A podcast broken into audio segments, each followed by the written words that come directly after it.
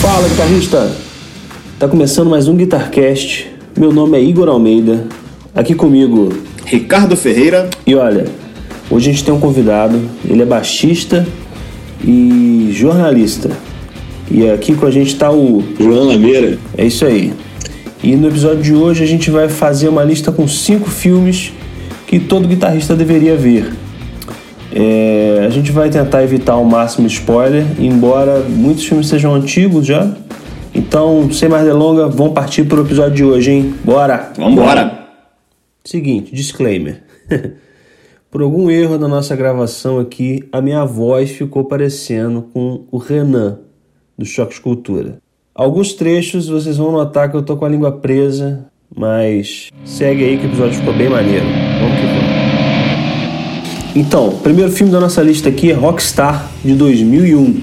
E aí, galera? João e Ricardo, vocês já viram esse filme? Sim. Filme excelente. Eu acredito que esse filme é um dos que, dessa lista, é um dos que eu mais assisti, porque eu lembro que a primeira vez que eu assisti ele, eu viciei nessa história, talvez porque foi um dos primeiros filmes de banda, assim, que eu assisti. E eu tava muito na pilha e eu revi esse filme muito. Eu sei que ele não é tão bom assim, mas eu revi esse filme muito. Gerou uma identificação, né? Foi, todo, todo mundo queria ser assim, né? É, cara, eu também já assisti esse filme 300 vezes. Eu cheguei ao ponto de comprar um DVD dele numa locadora que tava fechando, sabe? Assim, final das locadoras. Eu comprei só pelo apego que eu tenho pelo filme, eu já vi ele muitas vezes. Engraçado que eu tenho DVD, mas não tem nem aonde assistir o DVD, só pelo apego mesmo. é. Eu acho que todos nós três estamos né, no, na, sintonizados nessa questão de ter assistido o filme e ter se, abre aspas, encantado e ficar assistindo e reassistindo, né? Mas, cara, o que me pegou nesse filme, inicialmente, foi descobrir que ele tinha participação do Zack Wilde, sabe? Eu sou fãzão do Zack, é, assumido. E aí, quando eu, por acaso, descobri que ele, tava, que ele era o guitarrista da, que gravou as músicas e que participava do filme, eu fiquei maluco para assistir, né? E, pô, pra quem não viu a história do filme, né? Ela passa nos anos 80 e retrata um, um vocalista de uma banda famosa que está saindo da banda. E em contrapartida a gente tem um guitarrista, um vocalista numa banda de garagem que é fãzão dessa que é banda. O, é o Chris Collin, né? Na, na história. Isso, que no filme quem faz é o Mark Wahlberg. Bacana. Uma perucaça. Fantástico, mas é fantástico. É daquela época, né, cara? Não tem como correr disso. Sim, e, e tem várias. É, é, realmente tem muita referência ao Judas Priest nessa, nesse filme, sem entrar muito em spoiler, mas tem um, um momento do vocalista antigo lá que, que, que é uma referência ao Judas Priest no, no ensaio que eles mostram lá. Sim. E, e também na mansão da banda tem umas eles botam que é roupa de outras turnês, né? Uhum. Aí você vê que é claramente aquela roupa do, do Rob Halford, com o capzinho, o colete. Bacana.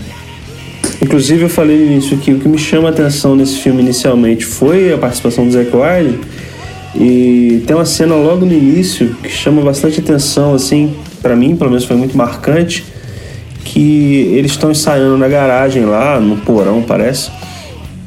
E aí eles estão tocando uma música dessa banda, é, que é a Steel Dragon. E aí no meio do ensaio tem uma parte que tem um harmônico artificial daqueles bem característicos do Zack, sabe? Harmônico largo e tal. E aí ele toca aquilo e para o ensaio e fala assim, não, peraí, cara, isso aí tá errado. Não, não é assim que faz. E aí fica voltando aquela fita cassete, assim, sabe? Com um tapezinho. Porra, é assim, aí volta, ó, é assim o, o, harmônico. E o guitarrista da banda dele faz é, é errado e vai fazendo várias vezes. Então, assim. Eu já fui muito esse cara. Eu já fui muito esse cara em ensaio. E falar, então, não, não é assim, né? Não, não é não. É que desse jeito. Agora, fora o Zack White, esse filme também tem a participação do Jason Bohan, cara, na bateria. Sim, sim, sim. Filho do John Bohan. É, do John Bohan. E tem uma, uma, outra, uma outra participação numa dublagem da audição do Chris, né, cara, que é muito, muito bacana, que é o Miljenko Matjevic, eu acho que é esse mesmo o nome dele, que é o vocalista do Steel Horror. que, meu amigo, esse cara canta fora do comum. Se você não conhece Steel Horror, cara, dá um jeito, vai no YouTube, procura, porque a banda é boa pra caramba. É legal você ouvir o soundtrack original, é, porque o Zé Quad está muito presente. Para quem é guitarrista, vai sentir o Zé Quad anos 80 ali, né? Época No More Tears e tal. Então, assim, é, vale muito a pena ouvir também, além de assistir o filme, né? Ouvir a soundtrack desse filme, as composições são ótimas. Eu acho a We All Young. We All Young.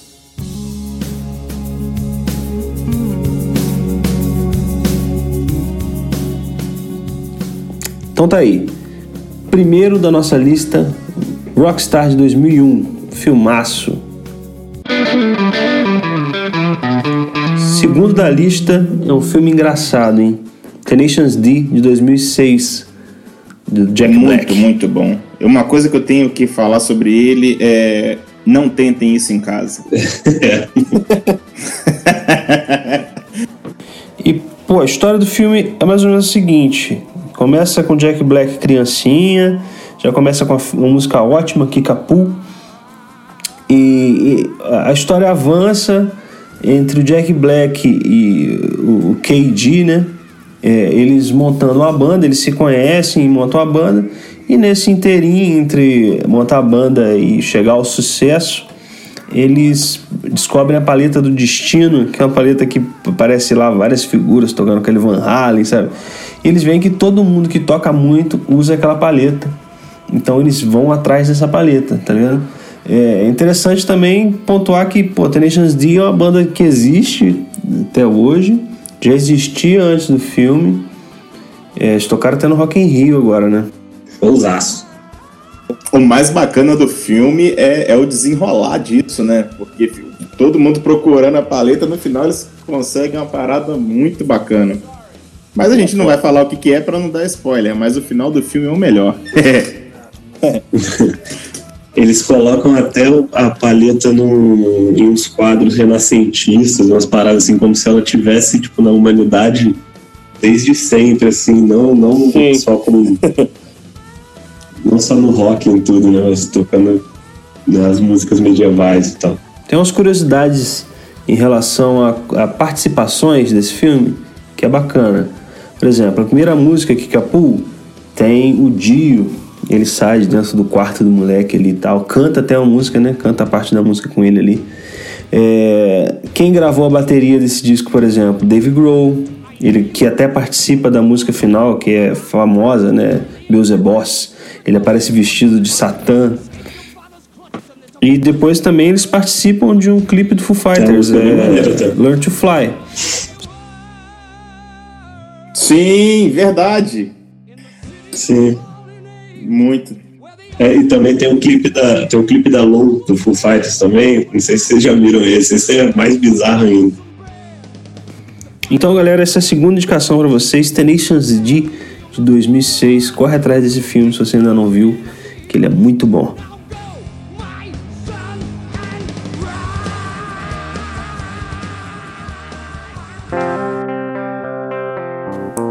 Bem, terceiro filme da nossa lista é outro filme do Jack Black, Escola do Rock.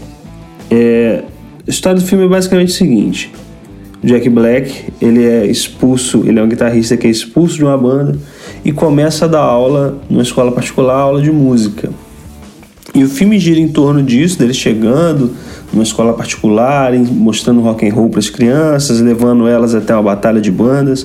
É um filme bem maneiro e assim, ele é, ele é talvez um dos mais famosos dessa lista e muita gente já deve ter visto e se torna até um filme obrigatório. Sim, sim, principalmente pela trilha sonora que, poxa, também é mais um filme que tem uma trilha sonora estupenda. Só e... classic rock pesado. Exato, exatamente. Tem uma parte que é interessante Eu... ressaltar no filme, né, que é a, a ligação da evolução do rock ali. Cara, essa ligação da evolução do rock no quadro negro, ela é muito bacana pra galera que tá começando agora na guitarra, aquilo ali é muito instrutivo, sabe? Você consegue ver aonde foram as ramificações dos estilos de rock. Acho que nessa parte ali foi muito feliz em fazer isso no filme. Pode crer. Esse filme, a trilha sonora desse filme, ela, ela é muito, muito foda mesmo. Só que ela tem uma parada que eu acredito que. Mano, claro que isso não é um problema. Mas ela, perto dos outros filmes, ela também, eu acho que ela tem os filmes, as músicas mais. seriam as clichês, as mais famosas. Então, nesse, nesse, são as mais pro público geral mesmo. Famoso pra lado criar A. bem uma identificação, isso aí. É, tanto que tem a história que o Jack Beck teve que fazer um apelo pro, pro Led Zeppelin para conseguir usar Imigrante Song. É, esse apelo eu não sei se tem no cinema, mas no final do DVD eu sei que tem.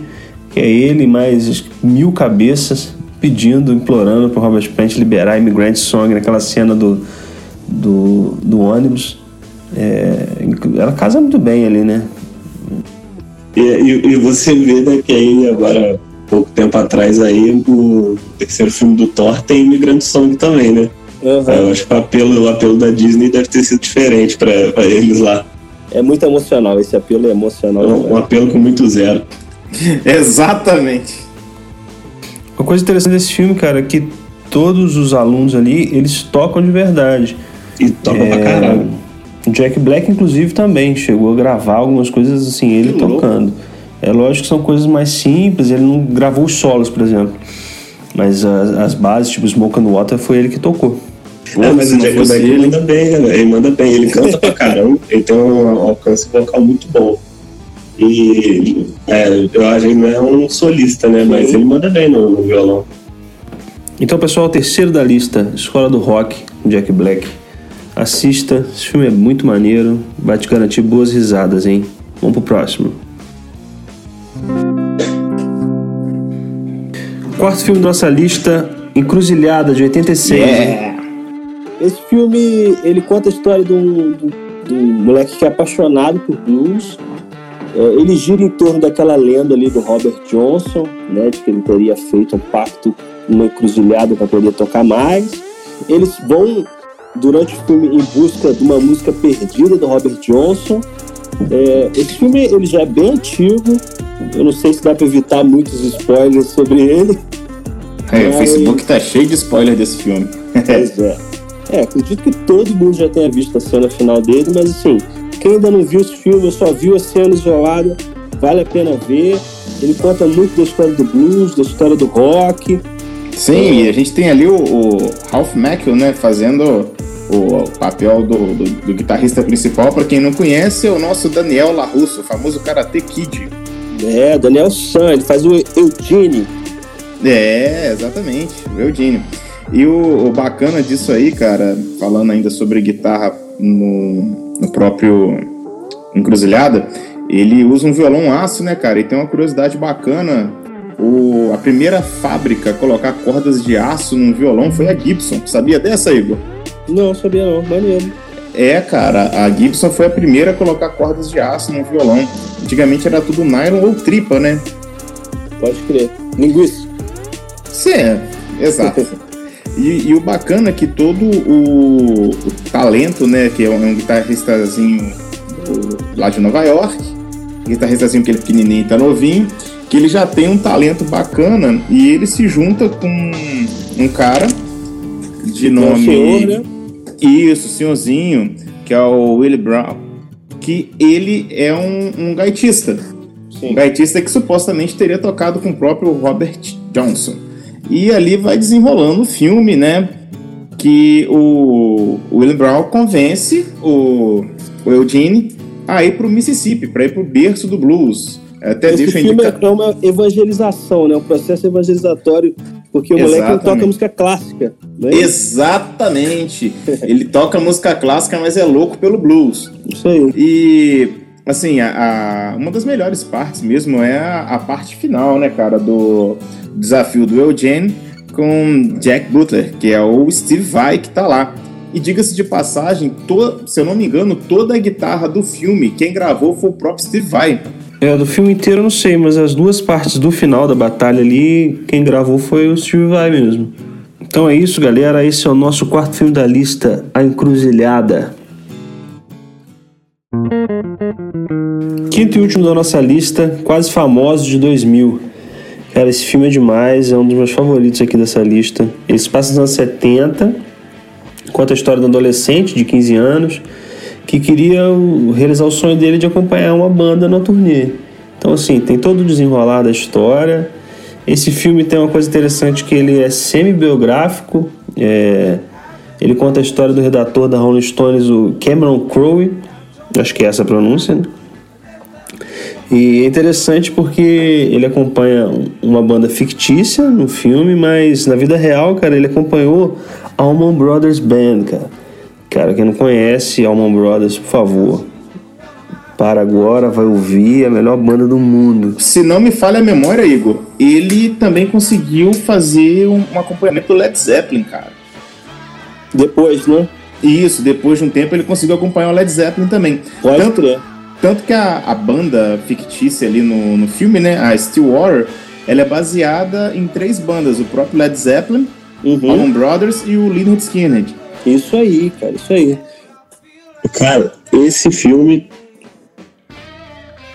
para mim, facilmente ele é o melhor dessa lista. Pode crer. hum.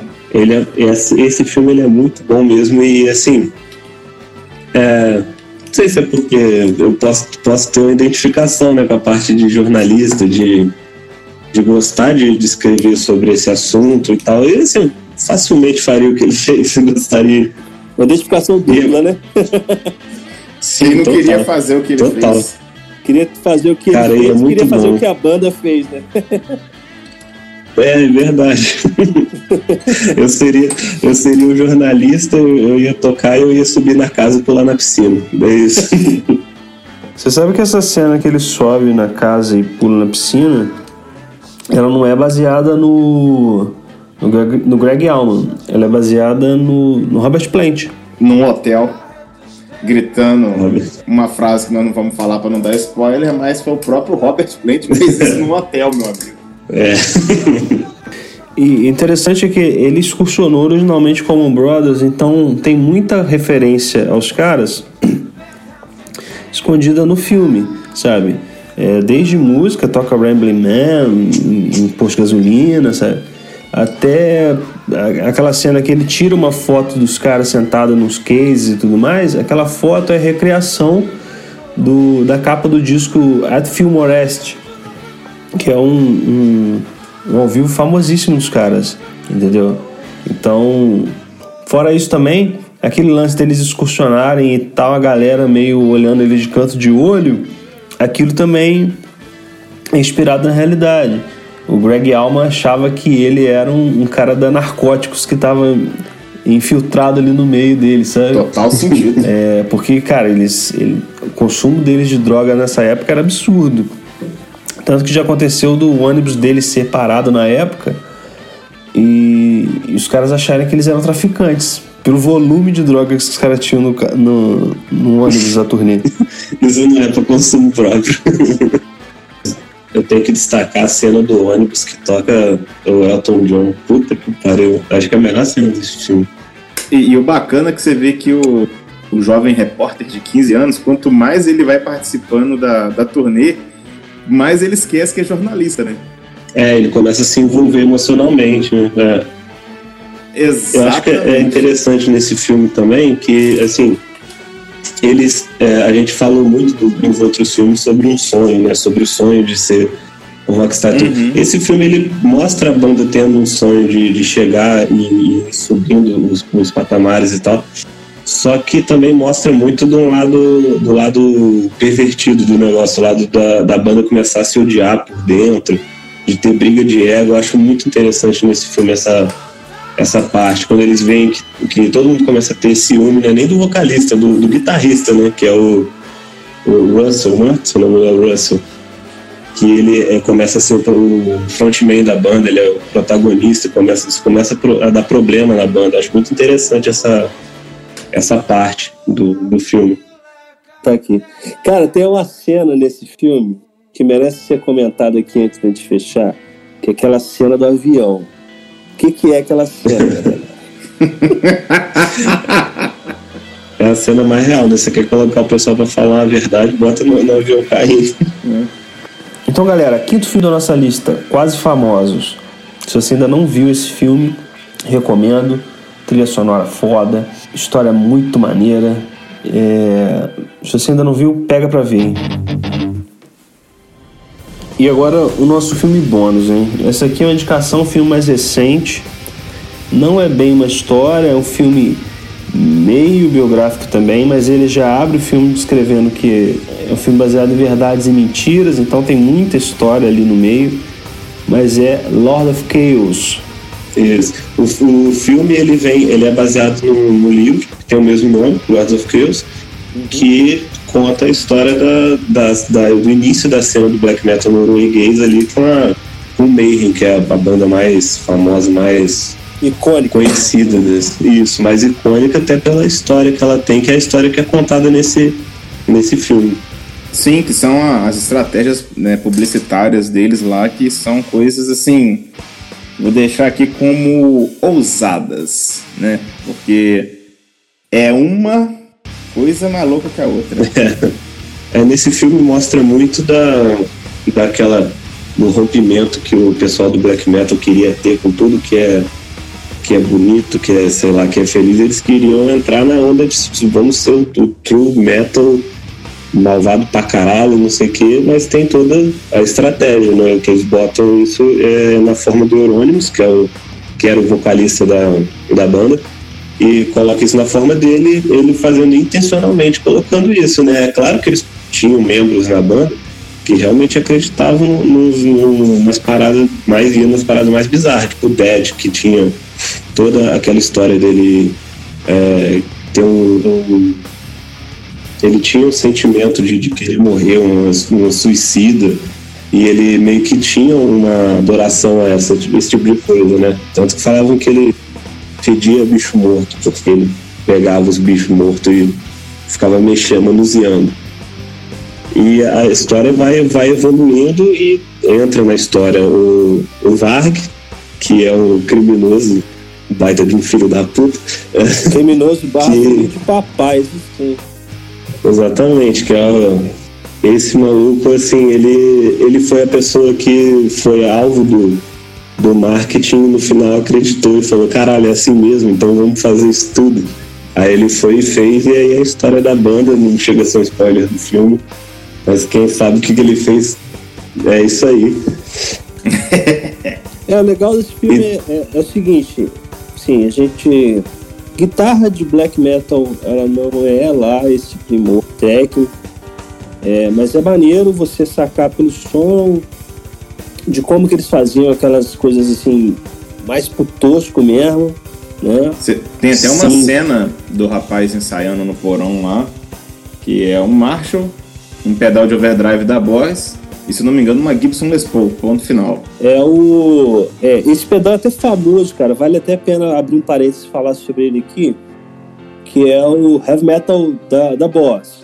Que a, a, a história, assim, os caras tacavam aquilo tudo no 10, é tone no 10, volume no 10, drive no 10, e vamos que vamos, entendeu? Então ficava aquele som, porra, motosserra, né? Sim, isso é uma característica do, do, em geral, do black metal. Eles têm essa, faz parte desse rompimento. Eles querem fazer tudo é feio intencionalmente.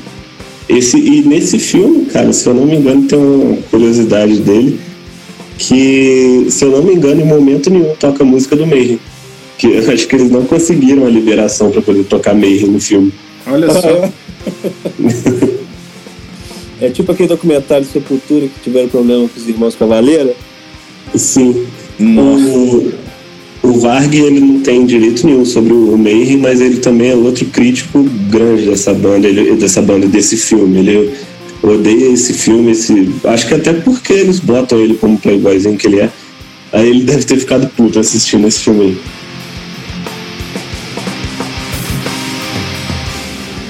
Então, galera, foi isso aí mais um episódio de Guitarcast para vocês. Lembrando, siga a gente nas redes sociais, no Instagram, Guitarcast Brasil. Se tiver alguma sugestão de pauta, alguma canelada, é só mandar lá, arroba Guitarcast Brasil, que a gente vai curtir muito interagir com vocês, hein? Então fica ligado e valeu, guitarrista!